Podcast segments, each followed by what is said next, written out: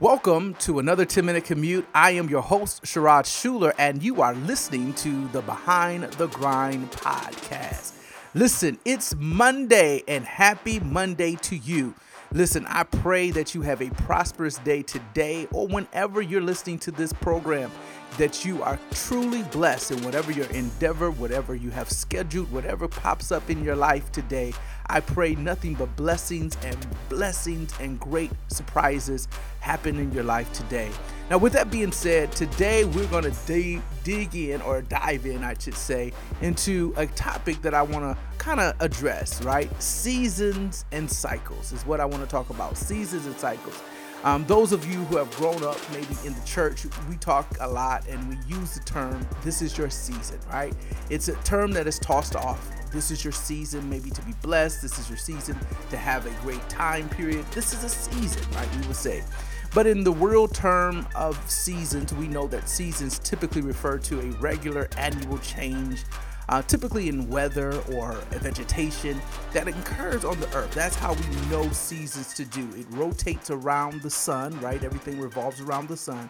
And most parts of the world, we, we identify at least four seasons. Now, I'm from Michigan, and I love Michigan for this one reason. It has four defined seasons, which means that in fall you get the, the beauty of fall, you get the beauty of winter, you get the beauty beauty of spring, and you get the beauty of summer. Now that I've moved to Georgia, yes, we have the four seasons, but we may not get the winter quite the same as up north, right? So we don't fully embrace the full four seasons, but we do have those four seasons, right? Again, we know the four seasons to be spring, summer, fall, often referred to as autumn, and winter. Each se- season is characterized by different temperatures, right? We know that to be the case. Rainfall may happen. We know that there may be snow. There's appearance of plants that come, animals come out during certain times of period. That's what we refer to in the natural as seasons. But again, like I said, those of you who have grown up in a certain um, world, you've heard us use the term seasons, your time period, referring to uh, something that may be happening in your life. So those are seasons, right? And so when we're talking in this vein of inspiration and motivation, we're dealing with that and we translate it and say uh, a season of life, right? It's, life can be broken down into seasons. And so we'll, we'll address that in just a second, but I want to now talk about cycles, which I said are they're both similar, right? Both of these terms, seasons and cycles, are both similar. They describe pattern of change, but in reputation over time, but they have slightly different meaning when you think of seasons, I want you to think more external, right? But when I when you think of cycles in the context of what we're sharing today, I want you to think of the inner man, right? The inner man or ex internal. What is happening on the other hand in cycles? Cycles refer to a pattern of change or repetition over time or time period, right? There are many types of cycles, right? Which could be the cycle of, um, for example, a cycle of every time this year, you know, if you lost a loved one, every time during this year you go through a certain change or it triggers something in you emotionally, so you begin to respond to maybe the season, but it's a cycle that you are caught in that you're constantly um, maybe grieving or you may be going through certain things because of an internal response, right? That's a cycle. Um, another cycle could be a cycle of uh, things that are happening within your corporation or your organization. A cycle meaning that this is a time period that there are turnover, right? Maybe a cycle where every four years you may see a cycle of employees coming and going, or whatever the case may be. There's a certain type of pattern. There's a business cycle, right? We know we've often heard in the uh, investment world, there's the cycles that we have the bear market, we have the bull market, where we know that investments and stocks go through different changes. We know that there's uh, also cycles, truthfully, in other places of the world when it comes to to carbonation, to water, to all of these things have cycles where they go through where there's it seems like there's an up, there's a cleansing, there's a down, you know what I mean, the curve and it rotates back around. And those are cycles, which are in similar to seasons, but seasons to me are defined external. You can't change your season. So I wanted to lay that foundation because I want to help you today because there's some things that we have to learn how to do in this journey or in this grind. We have to learn how to distinguish what is a, a season in our lives that we may be going through, and we need to distinguish to what is actually a cycle.